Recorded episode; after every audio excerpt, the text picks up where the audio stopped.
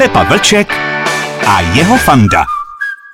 Posloucháte podcast Rádia Impuls s Fandou Matějíčkem a hlavně Pepou Vlčkem. Vítám tě, ahoj. Ahoj. Poklona, Meky, poklona. No, srdečně zdravíme. Protože jsme posledně slíbili, že dnešní díl bude o Miroslavu Žbírkovi. Hele, já to začnu, začnu historkou, kterou tady pamatuju kluci eh, ze studia, protože on u nás překládal některé písničky. To byla Eh, ta rubrika pro posluchače, eh, jmenovala se Mekyho hity z titulky. No a my jsme, eh, my jsme tam tak nějak po- poslouchali nějakou písničku a tak a říkali jsme, jak je to dobrý a jak je to důležitý prostě mít na, recept na to být dobrý. A on říká, chalani, já vám povím, ako to má být. You must be perfect, you must be perfect, you must be perfect. Typický Miro Žbírka. Stejně tak všichni znají eh, ty historky spojené s Mekyho oblibou Beatles. To se dokonce traduje, promiň, jak eh, na koncert Paula McCartneyho se dostal do zákulisí, z ničeho nic se tam objevil a hrál Paulu McCartneymu nějaké akordy. No i já mám ještě jednu takovou dobrou historku eh, z Beatles, to mi vyprávěla jeho žena. Ta říkala, Meky byl minulý týden hodně špatný. Představ si, že dokonce ani Beatles si nepouštěl. Posloucháte podcast Rádia Impuls dneska o Miroslavu Žbírkovi. První slovenský zlatý slavík, stalo se to v roce 1982, vlastně nedlouho poté, co v rakouském Filachu vyhrál Mezinárodní písňový festival, kde tancoval, to je taky další historka, se zpěvačkou ze skupiny ABBA, akorát nevím, s kterou z těch dvou. Uh, Miroslav Žbírka je zajímavá osobnost v tom, že on byl u zrodu toho, čemu jsme věnovali minulý díl podcastu, neboli exploze slovenské muziky. No, to je strašně významný moment eh, v historii če- československé populární hudby a vlastně i český, protože ono to vlastně trošku napíchlo a popíchlo, popíchlo i tu českou scénu, i když ta byla tehdy hodně taková zatuhlá. On eh, vlastně se dostal do takové té party, eh, která využila možností, eh, které tehdy přinášela změna eh, politického systému, protože v roce 1968 eh, došlo k jakémusi výraznějšímu posílení role Slovenska, a to i ve sdělovacích prostředcích, takže Český rozhlas najednou měl vyšší podíl vysílání a nějakým způsobem se to muselo doplnit, čili přišla najednou šance eh, pro do té doby podstrkované muzikanty, aby si mohli zahrát v rádiu. No a tím pádem, protože ti muzikanti byli většinou o kus dál než ta česká statuhlá scéna, tak najednou prostě i tady v Čechách rostl velký zájem o slovenské umělce, o slovenské kapely. My jsme tady vlastně do té doby znali jedně Mariana Vargu, že jo? Mm. Souviselo to i se zákonem o federaci z 1. Přesně ledna roku no. 1969. Miroslav Žbírka se objevil v takové skupince lidí, asi bychom mohli jmenovat, ale věnovali jsme tomu minulý díl, tak já bych vlastně jenom řekl, že důležité je asi jeho angažmá ve skupině Modus, takový první výrazný moment jeho kariéry. Ano, eh, on si tam, eh, on tam vlastně eh, získal takový ty největší zkušenosti, které do té doby eh, se těžko získávaly. Samozřejmě ta parta, která byla kolem toho modusu, znáš to, to je vždycky tak, že prostě jeden člověk je prostě jedna jednotka. Ale když, je, když jsou kolem něj tři, čtyři další lidi, tak najednou ta jedna jednotka je daleko větší, daleko silnější. Jako najednou tam prostě nastupuje ten rozlet a ta, ten kolektivní vliv eh, hrozně pomáhá. To myslím, že to byl případ eh, Žbírky, který najednou z ničeho nic eh, začal být strašně výrazný. No, pokud se nepletu, on tam zpíval s Jankem Lehockým, což je Ano. zakladatel Modusu, s Marikou Gombitovou se tam Přesně poprvé tak, potkali. ano. A pak, to mi říkal Meky Žbírka, snad jsem si to nějak nepoplet, protože už je to dlouho, že ho Janko Lehocký z té kapely vyhodil. Ano, on to dokonce vypráví v tom filmu, že? No, ale upřímně řečeno, některý vyhazovi vedou k to, jenom k tomu dobrýmu. Písnička Úsměv, můžeme si pustit, takový typický reprezentant tvorby skupiny Modus.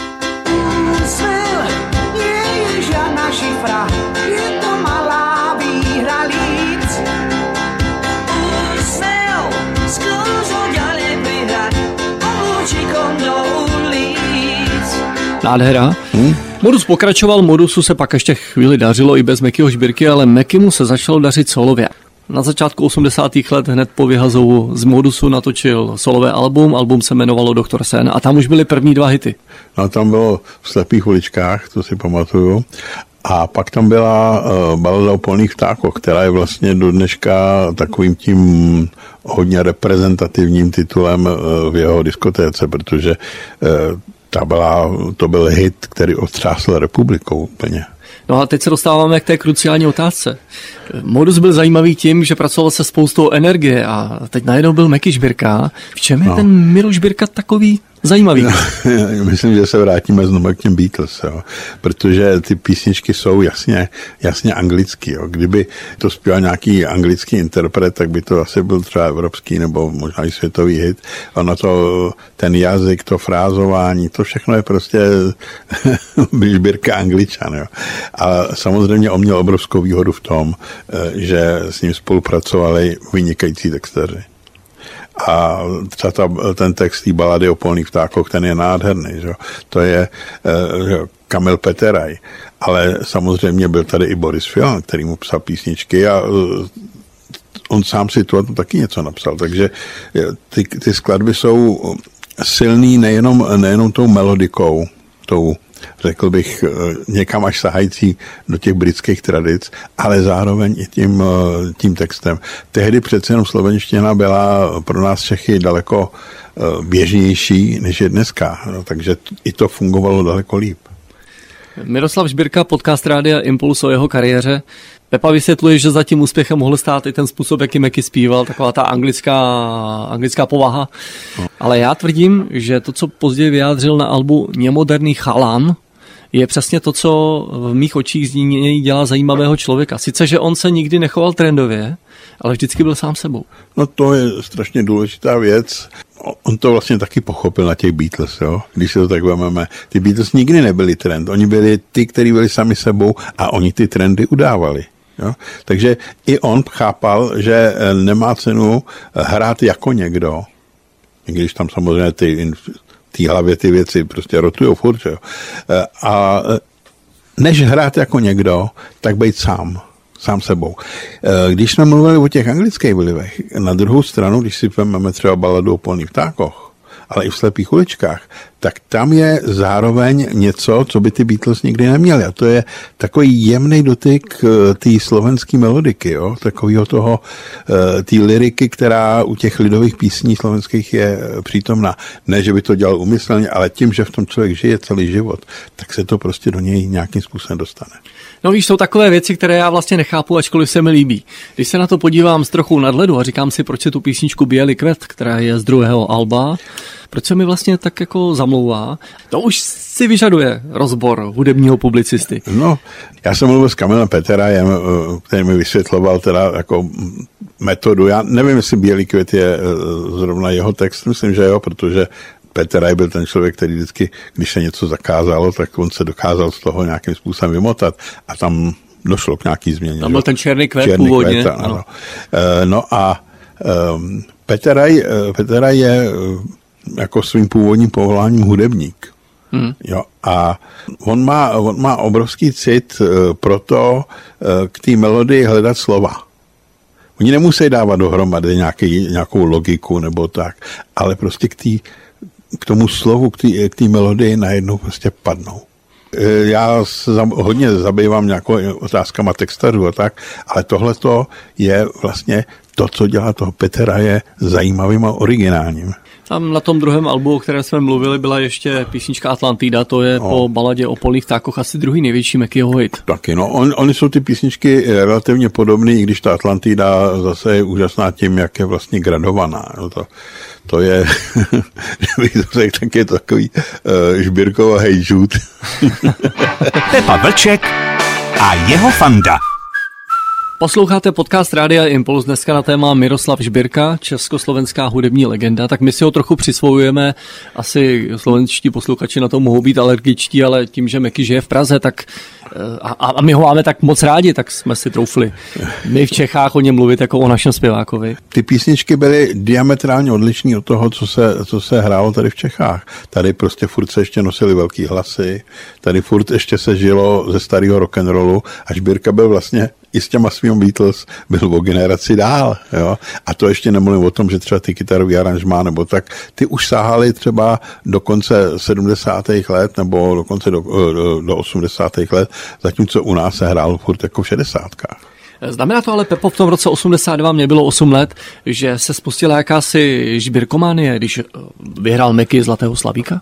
Já bych neřekl, že by se u nás eh, spustila nějaká žběrkománie. Jo, byl hrozně populární a strašně se všichni vážili, ale ta muzika se rozběhla takovými různými směry. Česká, česká kultura byla na jedné straně tyhle ty televizní hvězdy a na druhé straně se najednou objevily strašný kvanta písničkářů a ty měli k tomu Žbírkovi přece jenom něco blíž, protože Běrka v podstatě byl písničkář, jo. Hmm. I když třeba ty texty mu někdo psal jinak. Ale byl to zpěvák s kytarou, s dominující kytarou, za ním nebyl žádný orchestr, za ním nebyly žádný, žádný kvílící uh, dechový nástroje nebo tak. On byl prostě kytarový hráč, jo. čili písničkář vlastně v té podobě. No, zajímavé je, že to s těmi zlatými slavíky pak už nevydrželo. V roce 85 následoval druhý slovenský zlatý slavík pro Petra Nadě. Ta slovenská scéna, jak jsme to popisovali posledně, začala růst a bobtnat a, a přinášela spoustu dalších produktů Elan Team. Hmm. Ten slavík byl ještě souvisel s jednou věcí, která vlastně nesouvisí se žbírkou, ale s tím, že najednou uh, hlasovací lísky byly i v slovenských časopisech. Jo, ale tam byly i v roce 83-4 a... No, no, ono to hlasování v těch časopisech přišlo poměrně pozdě, jo. A samozřejmě ty časopisy eh, byly jakoby nejvlivnější, jo. Čili eh, ten Slavík, eh, ten Slavík najednou do jisté míry byl doplněn daleko větším kvantem slovenských hlasovatelů, mm-hmm. než, byly, než v těch předchozích letech ta slovenská eh, strana toho Slavíka mu hodně pomohla. Ale protože byl zároveň populární v Čechách, tak se mu povedlo vlastně toho Gota porazit. Posloucháte podcast Rádia Impuls dneska o Mekim Žbírkovi s hudebním publicistou Josefem Vlčkem. On je Meky eh, nejenom mistrem 80. let. To, to bychom si ještě mohli povídat o dalších albech, ale vlastně no. bychom opakovali to samé. To, co je na něm zajímavé, že Meky zůstal populární i v 90. letech, kdy my jsme pozorovali na posluchačích jakýsi odliv zájmu o slovenskou, obecně i o českou muziku. Uh, on vydal tehdy uh, na začátku 90. let uh, album, které se jmenovalo Zlomky Poznania. Rok 88. No a to byla opravdu velmi, velmi dobrá roková deska ale zároveň tam byly velice krásné lirické písně. Jo, myslím si, že mně osobně tahle ta deska nejvíc sedí a písničku Vtedy přijdem, keď ti povím tu som, kterou on jinak nehraje, tak eh, to si myslím, že eh, je moje jedna z nejoblíbenějších písniček vůbec. Miroslav Žbirka v podcastu Rádia Impuls. Totiž v roce 1990 vyšla deska KO. No, ta byla zajímavá, protože uh, ona vlastně vstoupila, vstoupila do toho českého hudebního biznisu na straně těch nově nastupujících gramofirem. Jo? To byla vlastně deska, kterou vydala tehdy, tehdy gramofonová firma Popron. Mm-hmm. To byla dravá firma, která prostě nabízela uh, jako věci, které byly třeba i ze světa no, jako licenční novinky a zároveň pomáhala třeba uh, takovým kapelám jako Motorband nebo tak. Čili najednou, najednou on tím, že přešel, přešel z opusu do toho popronu, tak se chytil další vlny, která nastupovala. Asi to nedělal umyslně, jo, ale bylo to, byl to takový docela dobrý strategický krok, protože tím pádem najednou začal být chápán jako trošku český umělec. Jo. On v té době se angažoval mimo jiné jako šéf-redaktor časopisu Popcorn, mám takový pocit. No. A zároveň rozšířil svoje aktivity do televize, do moderování dneska už téměř generačního projektu jménem Rhythmic. No, rád jsem se na něj díval, protože v té době eh, vlastně videoklip byl jedním z takových těch prvků populární hudby, který byl na vrcholu a on vybíral hrozně dobré věci. Ale s tím, eh, s tím časopisem já si myslím, že tam byl spíš jenom takovým tím symbolickým šéf-redaktorem. Tehdy se to hrozně nosilo udělat šéf-redaktora někoho známého a místo něj prostě pracoval nějaký, nějaký eh, méně známý redaktorek a dělal tam tu poctivou práci. Posloucháte podcast Rádia Impuls o Miroslavu Žbírkovi. Eh, když jsme před chvílí mluvili o rytmiku a o popcornu, mimochodem mám na ně chuť, kdyby byl oslazený. tak jsme vlastně chtěli ukázat, že Miroš Birka se stále vyvíjel. On nikdy nestál na místě a to je hrozně zajímavá věc. Eh, já jsem vždycky eh, chodil v pátek ráno do Bontonlandu podívat se, jaký nový tituly vyšly a tak. V tom prázdném obchodě, protože v té době už to každý stahoval, tak jsem potkal vždycky jednoho jediného člověka a to byl Žbírka. Jo. A to nebylo o tom, že si samozřejmě nechával posílat ještě desky z ciziny. Jo. Čili on neustále sleduje eh, jako to, to hudební dění a co je důležitý, eh, jeho zajímají jak ty nové věci, tak samozřejmě se neustále vrací k těm eh, klasickým věcem. Taky tom Abbey Roadu on tu svoji desku nahrával s muzikantama, který jsou legendy 70. let. Jako tam je vidět to, co vlastně po čem vždycky ten Žbírka toužil, takový to, eh, to muzikantství, který je přirozený, kdy prostě nikdo si neříká, já chci hrát jako někdo, protože on hraje. Jako někdo. Jo, jako někdo, jo. A ty ostatní ho musí poslouchat a říkají si, hele, ten je dobrý, ten je dobrý, ten je originální, ten je zajímavý, jo. No a samozřejmě taky ještě měl obrovskou výhodu v tom, že e, některé ty anglické texty mu dělal Peter Brown, e, což byl e, v, na přelomu 60. a 70. let velice vážený textář. Takže jako zase velice zkušený, zkušený lidi, který když to vzali do ruky, tak najednou ta muzika prostě se rozletěla a jela. A oni si to taky samozřejmě užili, protože pochopitelně oni jsou stará parta a dneska každý chce mladšího muzikanta, který je levnější a takhle. Jo. A teď najednou prostě ta stará parta, ta stará generace muzikantů nemá, nemá prostě co hrát a kde hrát a najednou, když si můžou prostě zapracovat na nějaký desce, i když je to se zpěvákem, který je z jiný země a tak, tak si to strašně užijou. A ono na té desce to zná, že si to užívají. Pepa Vlček a jeho fanda.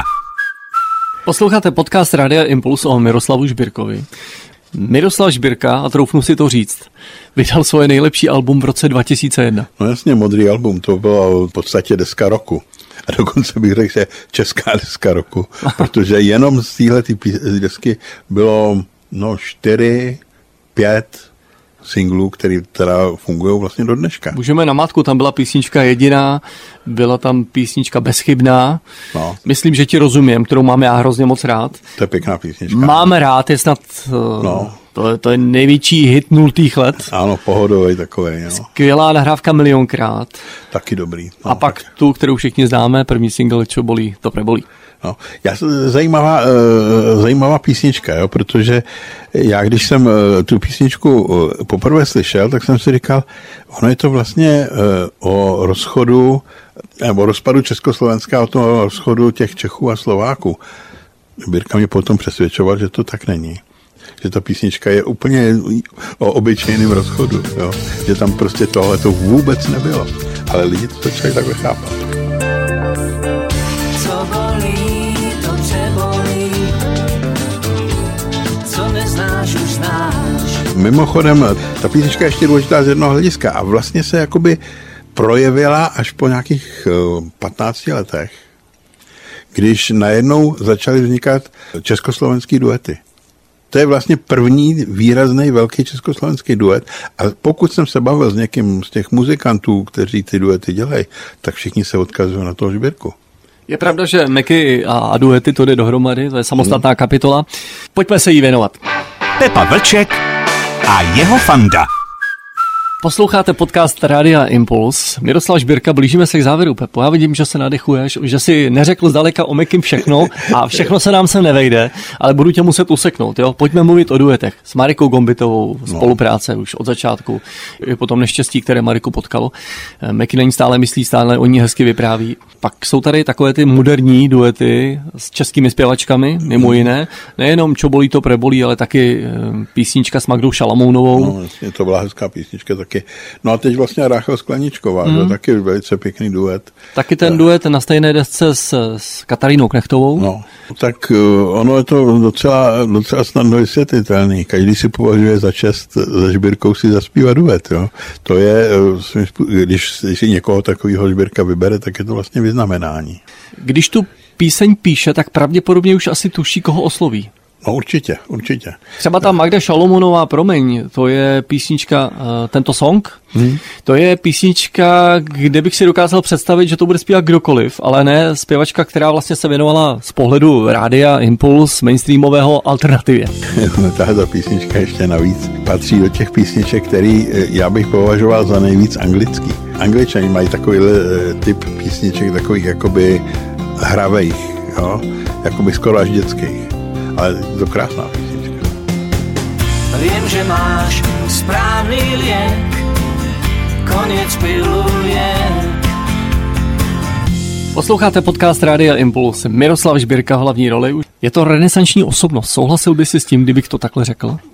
No, ano, i když než je to 20. 21. století eh, moc renesanční osobnostem nepřeje, tak eh, Žbírka je vynikající zpěvák, dobrý skladatel, dobrý textář. Eh, myslím si, že jako moderátor je taky ucházející. Když Velice vtipný hlavně, to je no, vtipný. vtipný. ale zase, když, jsme točili, když se točili ty, eh, ty jeho doupata, tak eh, byl takový trochu upovídaný.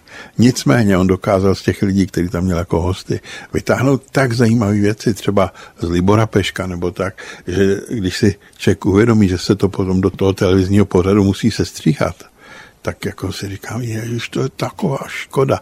Ale on má opravdu ten talent z těch lidí něco vytáhnout.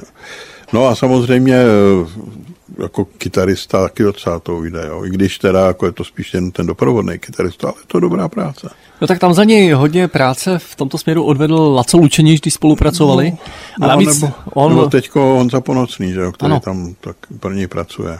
Že ten Žbírka přece jenom je taková inspirující osobnost. Jo.